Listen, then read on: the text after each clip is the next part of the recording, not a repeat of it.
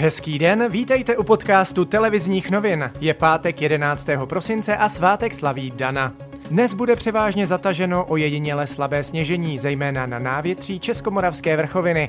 Teploty se budou pohybovat mezi 0 až 5 stupni Celzia, v tisíci metrech na horách bude kolem minus 2. Senátoři odsouhlasili zrušení superhrubé mzdy i zavedení dvou sazeb daně z příjmu ve výši 15 a 23% Sleva na poplatníka se má zvýšit o 3 000 korun, za rok pak o další 3 000.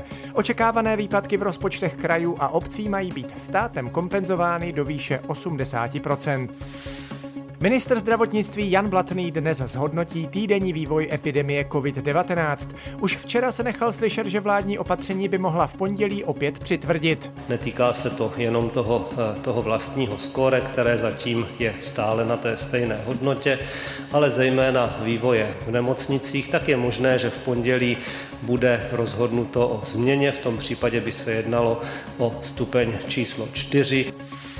Ministrině financí Alena Šilerová se dnes zúčastní jednání výkonného výboru komunistů. Chce přesvědčit, aby příští týden ve sněmovně podpořili její návrh státního rozpočtu na příští rok.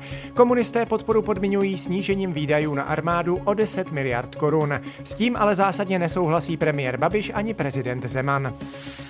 Ministrině sociálních věcí Jana Maláčová dnes představí svou verzi důchodové reformy. Činí tak ovšem opět za zády premiéra a bez podpory ostatních ministrů. Její návrh počítá s rozdělením veřejného penzijního systému na dva pilíře. Ve Francii bude od 15. prosince platit noční zákaz vycházení. Ve stejný den také v zemi skončí lockdown, opatření to ale příliš neovlivní. Divadla, kina a muzea budou muset mít i nadále zavřeno. Západní Švýcarsko na rozdíl od Francie některá opatření zrušilo a otevírá restaurace. Po Turecku uzavřela dohodu o koupi ruské vakcíny Sputnik 5 i Argentina. Tamní vláda objednala 10 milionů dávek. Země se chystá začít s očkováním už tento měsíc. Argentinci za jednu dávku zaplatí asi 500 korun. A ještě ze sportu mám tady výsledky vybraných zápasů Evropské ligy. Fotbalisté Slávie prohráli na hřiště Leverkusenu 0-4. Sparta prohrála na letné s AC Milán 0-1 a zápas mezi Libercem a Červenou zvezdou Bělehrad skončil 0-0. A to je z dnešního podcastu televizních novin vše. Mějte fajn den.